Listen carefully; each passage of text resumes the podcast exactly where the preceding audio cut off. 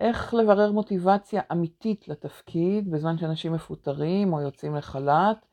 אה, מצד אחד יש אנשים שפוחדים לעשות שינוי, מצד שני יש אנשים שמנצלים את התקופה דווקא לעשות שינוי, או מגיעים לחפש עבודה כי הם מאוד מאוד בלחץ. ויש לנו הרבה סימני שאלה על איך לברר את המוטיבציה האמיתית לתפקיד בזמן הזה. פרק חדש בפודקאסט גיוס המקצוע, פתיחה ונתחיל.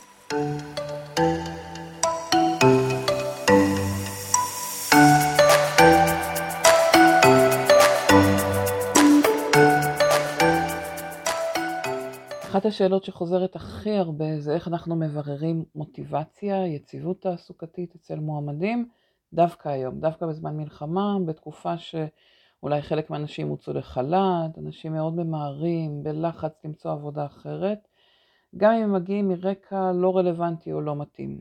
אנחנו שומעים מועמדים שאומרים לנו, כן, כן, כן, זה ממש מתאים לי, אני מאוד רוצה, ויש חשש אצל מגייסות שהוא מאוד מאוד מובן, שאנשים יתחילו עבודה, ומהר מאוד, תוך חודש, חודשיים, יגידו, טוב, זה לא מתאים לי, זה לא רלוונטי, אה, או אפילו תוך זמן קצר, וגם אם זה לא אצלכם, אה, אצלכם או אצלכן, אז בהחלט מהצד של המנהלים המגייסים. עכשיו זה נכון תמיד, אבל עוד יותר כרגע, כשיש באמת כאלה טלטלות שעוברות על השוק, על המשק, נכון לבדוק את המוטיבציה, ואני רוצה להביא לכם פה בתקציר, ככה קצת על רגל אחת, את הנושא של מוטיבציה. איך מבררים מוטיבציה, איזה שאלות אני ממליצה לשאול, ואיזה שאלות יהיו נכונות תמיד ולא רק בזמן מלחמה.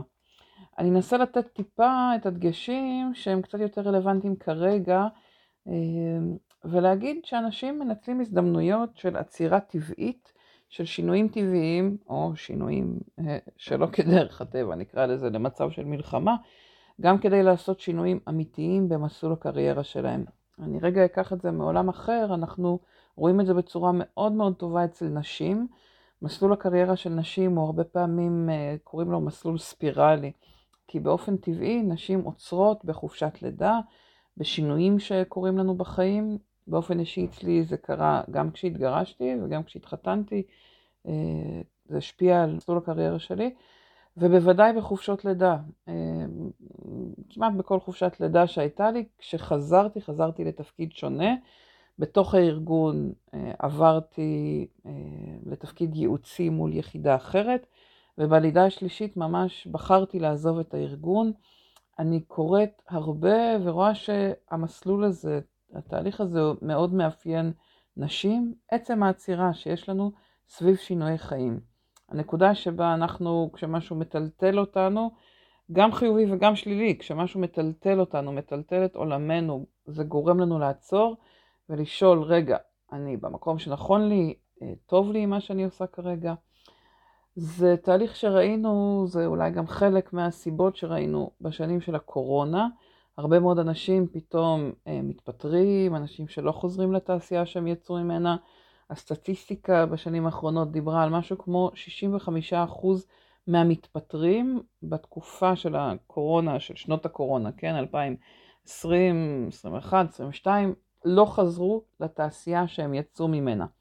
אז קודם כל אני רוצה להגיד שזה לא מפתיע שמגיעים אליכם אנשים כרגע בתקופה הזאת של המלחמה, אנשים מרקע שונה, מהיסטוריה אחרת, ואומרים, מתאים לי לעבור לעבוד אצלכם, מתאים לי לעבור לתחום מקצועי חדש, שונה, להתחיל ללמוד, להתחיל ללמוד משהו חדש, זה לא מפתיע.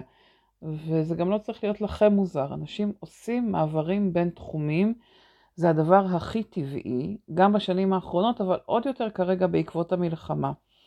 מה שכן, האחריות שלנו היא לבדוק אם אותו תחום שאותו אדם מנסה, אותה אישה מנסה לעבור אליו, זה באמת התחום שנכון עבורו או עבורה. יש לנו באמת אחריות בנקודה הזאת, כשאנחנו אלה שמראיינים, אנחנו אלה שפוגשים את המועמדים ויכולים לעזור להם להגיד, תשמעי, זה לא ממש מתאים לך, אני מבינה שזה משהו שחשבת שיכול להתאים, שמסקרן אותך, שמשך אותך, אבל בואי אני אסביר לך למה זה אולי פחות רלוונטי. אבל בשביל שנהיה מסוגלים להגיד את זה, אנחנו צריכים כן באמת לברר בצורה מקצועית ולהבין נכון את המוטיבציה שלהם. וחשוב לי להגיד, רובנו לא יודעים להגיד מה המוטיבציה שלנו, לא יודעים להגיד מה מניע אותנו. אני רוצה רגע להסביר את המושג הזה, מוטיבציה, ולתת כלים כן לעזור להבין איך לבדוק אותו. כשאנחנו מדברים על מוטיבציה, על drive, על מה מניע אותנו, אנחנו מדברים על מה דוחף אותנו מבפנים. המחקרים, בעיקר המחקרים של דסי וריין, ויש כמובן עוד, אבל הם מדברים על ההפרדה בין מוטיבציה חיצונית ומוטיבציה פנימית. המילה מוטיב, המילה, המילה מוטיבציה יוצאת מתוך המילה מוטיב, מניע. אנחנו מחפשים מה דוחף אותנו, מה מניע אותנו.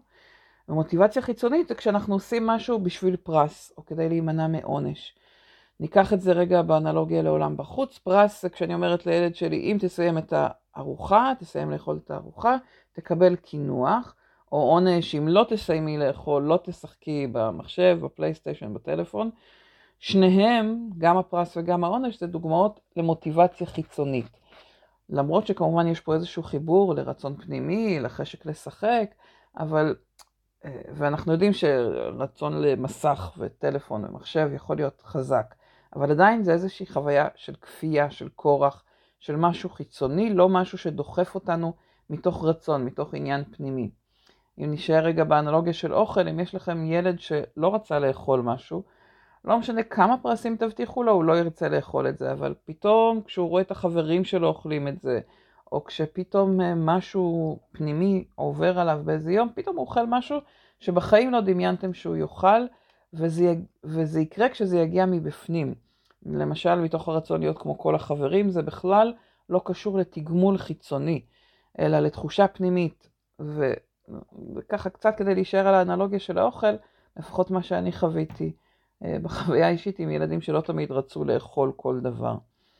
אה, כשאנחנו לוקחים את הנושא הזה של תעסוקה, לכולנו משלמים, כל עוד אנחנו לא באים בכובע של התנדבות, לכולנו משלמים על מה שאנחנו עושים, וישלמו, כן, התגמול החיצוני, אבל ישלמו לא ממש משנה באיזה עבודה נבחר. כלומר, אה, באותו תפקיד, אותו בעל תפקיד, אותה אשת מקצוע, יכול, כולנו יכולים למצוא עבודה בחמישה, עשרה, חמישה עשרה מקומות שונים, כולם יסכימו לשלם, כך שהסיפור של משלמים לי, או אני עושה את העבודה הזאת כי משלמים לי, זה לא הקריטריון הנכון. אפילו אנשים שהם מומחי שכר יגידו לכם שאתם צריכים תמיד כארגון מגייס משהו שהוא מעבר לשכר שיניע את האנשים. כי אנחנו בוחרים מקום עבודה לא רק בגלל שכר, אנחנו תמיד רוצים להציע משהו מעבר, כי תמיד יהיה מישהו שיציע שכר גבוה יותר מאיתנו. תמיד יהיה מישהו שיוכל להוסיף עוד שקל למשכורת לשעה, אה, ואנחנו רוצים משהו שיחבר את העובדים שלנו למקום העבודה למקום אחר מהשכר, לא רק לשכר.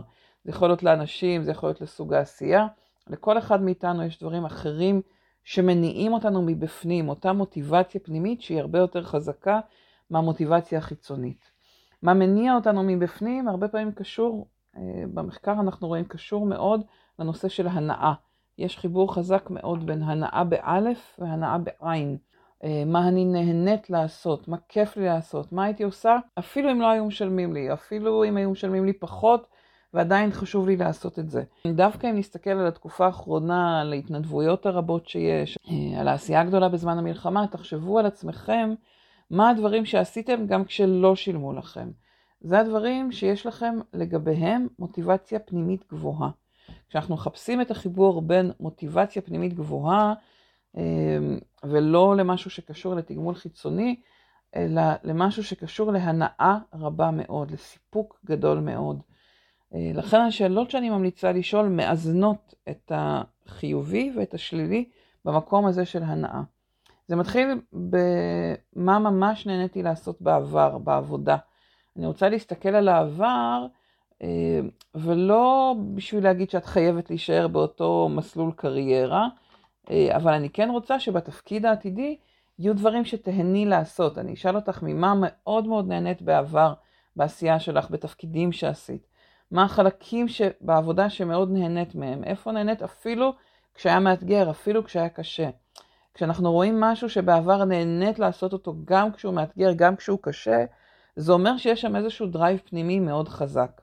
אני אקח כדוגמה את התפקיד של מי שאחראי או אחראית על שירות הלקוחות, אה, אפילו האסקלציה של האסקלציה, האחראית של האחראית, שמגיעים אליה אליה כל התלונות, אותה אחת שמבלה את כל היום בלשמוע תלונות, אחת או אחד כמובן, בלשמוע תלונות. תחשבו על איזה מוקד שירות לקוחות כזה, שבשביל להצליח להחזיק בכזה תפקיד לאורך זמן, שנה, שנתיים, שלוש, ויש דרך אגב כאלה שאפילו מחזיקים במקצוע הזה שנים, זו צריכה להיות מישהי שמאוד מאוד נהנית לפתור בעיות של אנשים, שאפילו שהיא שומעת תלונות, היא נהנית, כמובן שהיא לא נהנית מהתלונות, זה לא חוויה נעימה, אבל היא כן נהנית להיות בתהליך הזה, בלהעביר בן אדם ממצב שהוא התקשר בתסכול, ומצב שהוא אה, בסוף מרוצה, נהנה, אה, אומר תודה על השירות,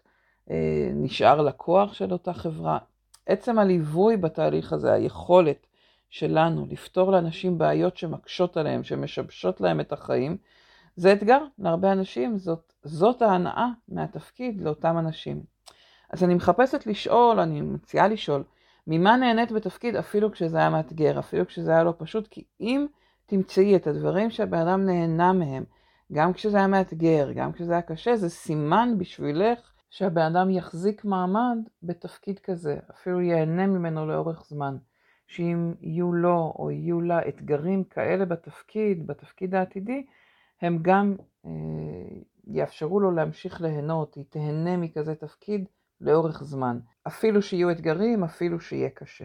חלק מאיתנו למשל מאוד נהנים ללמוד, להתפתח, לכן אנחנו לפעמים עוברים מתפקיד לתפקיד רק בשביל ללמוד, רק בשביל להתפתח, לפגוש אנשים חדשים, אתגרים חדשים, להיות כל הזמן באיזושהי תחושה של התקדמות, של התפתחות, של התמקצעות. ניקח את זה בצד השלילי, המשלים של זה זה ממה לא נהנית בעבר. מאיזה חלקים פחות נהנית, איזה חלקים בתפקיד היו פחות מהנים. חלקים שהיו יותר מבאסים, כאלה שאם כל התפקיד היה כזה, לא היית פונה אליו. אפילו אם היית בוחרת אה, תפקיד, לא היית בוחרת כזה תפקיד. שוב, אנחנו מסתכלים כל הזמן על העבר, כי בין קשה לבלתי אפשרי לנבא בצורה טובה ממה אני אהנה בעתיד. אה, אבל אם אני מסתכלת על העבר, אני יכולה להגיד ממה נהניתי וגם ממה לא נהניתי. אז אני רוצה לשאול, ממה נהנית בעבר וממה לא נהנית בעבר? מה ביאס אותך? מה תסכל אותך בעבר? ולבקש דוגמאות. דרך אגב, בשני הצדדים אני רוצה לבקש דוגמאות, כי כשאני אשמע את הדוגמאות הקונקרטיות מהיום-יום, אני, אפילו לא בשביל לחפור בהם, אה, כמו בשאר הרעיונות, אה, מי שמכיר את השיטה של רעיון התנהגותי מצבי, יש שם הרבה חפירה. פה בחלק של המוטיבציה אני לא רוצה לחפור, אני רוצה כן לראות מה הדברים שנהנית והדברים שפחות נהנית, כדי שאני אוכל מתוך זה לנבא את התפקוד העתידי שלך ולהגיד, אוקיי, האם האיזון בתפקיד העתידי תואם את האיזון הזה של אה, הנאה חיובית ושלילית. אני רוצה ליצור איזון של 80-20, ש-80% מהתפקיד העתידי יהיו דברים שנהנית מהם בעבר, אפילו כשהם היו קשים, אפילו כשהם היו מאתגרים, וש-20% מהתפקיד העתידי זה דברים שאת פחות נהנית מהם, יותר מאתגרים, יותר קשים, יותר מבאסים. באיזון כזה של 80-20 אני אוכל להחזיק לאורך זמן בתפקיד, גם כשיהיו בו חלקים פחות טובים שמבאסים אותי. ככל שהחלק של, של הדברים שפחות נהניתי מהם בעבר הולך וגדל, היכולת שלי להתמיד איתם אה, הולך וקטן.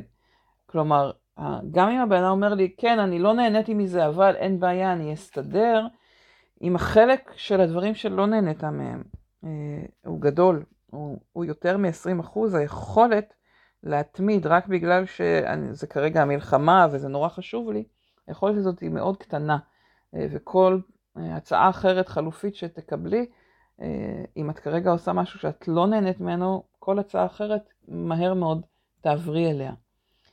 לכן, במקום לשאול מועמדים, איפה את רואה את עצמך בעוד חמש שנים? מה אתה חושב שתרצה לעשות שתהיה גדול? כל מיני שאלות כאלה ש, שאנשים צריכים להמציא לנו או לפנטז. במקום זה, תתעסקו במה היה להם בעבר.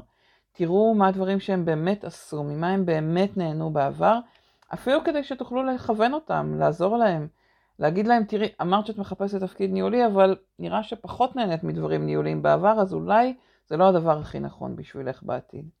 יש לנו בתפקיד כמגייסים ומנהלים, מי שיושב ומראיין, מראיינת מועמדים, יש לנו במעמד הזה, בנקודה הזאת, הזדמנות להיות כמו סוג של יועצת תעסוקתית, אה, לתת פידבק, להגיד, תראי, אני מבינה שאת מחפשת א', אבל מהתשובות שלך על מה נהנית, מה פחות נהנית, הדברים שיותר מאתגרים אותך, אותך, נראה לי שהכיוון הזה פחות נכון לך. ואני חייבת לשתף, יצא לי כמה פעמים בעבר להגיד את זה לאנשים בריאיון, והם מאוד מאוד הודו על זה. מאוד העריכו פידבק, מאוד העריכו את העזרה. כשבאמת הצלחתי לעשות להם אפילו שיפט קטן בנקודת החשיבה ובחיפוש של תפקידים שהם חיפשו לעצמם. תעזרו לאנשים כי נורא קשה לנו לצאת מעצמנו, לשאול את עצמנו ממה אני נהנה, ממה אני נהנית, ממה כיף לי. לפעמים רק בתוך השיחה הזאת איתכם כמראיינים, מראיינות, רק בשיחה עם מישהו אובייקטיבי, חיצוני, דווקא מישהו שלא מכיר אותי, אה, כמו כמוכם, כמראיינים, מראיינות שזרים למועמדים שלכם. רק אז אפשר פתאום, נקרא לזה, להפיל אסימונים, או לקלוט משהו לגבי עצמי. אל תצפו שאנשים ידעו להגיד לכם מה מניע אותם, מה המוטיבציה שלהם, ממה הם נהנים. תנסו אתם לעשות את הבירור הזה עבורם, וכן, בהחלט גם לשקף להם את זה בסוף, לתת להם פרספקטיבה, מה הבנתם, ולראות אם הבנתם אותם נכון, ממה הם נהנים, ממה הם פחות נהנים. אני אגיד, מועמדים יכולים לתת לכם הרבה מאוד דברים, הרבה מאוד מידע, הרבה דוגמאות, ואתם יכולים לפרש. אחרי שאתם הבנתם אם הם נהנו בעבר, אני מזמינה אתכם לעשות את החיבור לתפקיד העתידי אצלכם. האם אתם רואים את החיבור הזה? האם אתם רואים איזון נכון? אמרנו בערך 80-20 בתפקיד העתידי עבור אותו מועמד, עבור אותה מועמדת. בקונטקסט של המלחמה נוסיף עוד משפט אחד, אנחנו יכולים גם לשאול מה השתנה בעקבות המלחמה. האם אה, את רואה על עצמך היום משהו שמאוד מאוד חשוב לך, שאולי לא היית מודעת אליו לפני? אה, ממה את מאוד נהנית לעשות היום? מה אתה מאוד נהנה לעשות היום? אה, אולי אפילו רק בשבוע שבועיים האחרונים, אולי אפילו התנדבת באיזשהו מקום, פתאום גילית על עצמך משהו. מה השתנה בתקופה הזאת? ודוגמאות, דוגמאות, דוגמאות, שפתאום אתה מבין, מבין את עצמך אחרת. תאספו כמה שיותר דוגמאות, לראות אם זה משהו שהוא איזה אתגר שהתמודדו איתו יום-יומיים, נגיד אה, ללכת לעשות קטיף פירות, ואת אה, אומרת, וואו, אני חושבת שזה יהיה משהו מדהים. לראות כמה זה משהו שאנשים באמת ככה מחוברים למשהו פנימי, יעשו לאורך זמן, משהו שיחזיק אה, יותר מאשר יום-יומיים. אה, יש אנשים שגילו דרך העשייה המזדמנת הזאת דברים שהם מאוד מאוד נהנים, ואולי אפילו מתחילים לחפש הזדמנות לעבוד בשכר בכזה סוג של פעילות. בדרך כלל זה לא יהיה תלוש לגמרי, זה יהיה מחובר לחוויות ולדברים שהם עשו בעבר, אבל כן חשוב לי להגיד, תשאירו איזשהו מקום סביב המלחמה לפוטנציאל הזה, לגלות יחד עם אנשים דברים שהם לא עשו בעבר או לא בפורמט שאתם מציעים להם, שהם כן מגלים היום שיש להם כיוון חדש, יש פה משהו שהם מאוד נהנים ממנו. בעצם יש פה הזדמנות מאוד גדולה בשביל מועמדים, אה, אפילו במקומות שקשים, שמאתגרים לפעמים, אפילו אם זה לעבור לתפקיד בשכר נמוך יותר, להתחיל מאפס, להתחיל ללמוד, אה, אפילו במקרים שהיו בתפקיד מתקדם בתחום אחר. תזכרו שאנשים מנצלים את התקופה הזאת כדי לעשות מעברים, לעשות שינויים משמעותיים בחיים שלהם, תעזרו להם בזה. תעזרו להם, תתמכו, ב, אה, תתמכו בהם בזה. זאת באמת הזדמנות אה, גדולה לכולם, להיות פה אחד בשביל השני, לכולנו, להיות פה אחד בשביל השני, אחד בשביל השנייה. וכמובן שנאחל שהמלחמה הזאת תעבור כמה שיותר מהר, שכל החיילים יחזרו הביתה לשלום, והחטופים והשבויים, לכולם לכולם מחכים בבית, ו... ונאחל ימים טובים יותר, חג חנוכה שמח ככל האפשר. ביי לכולם. thank you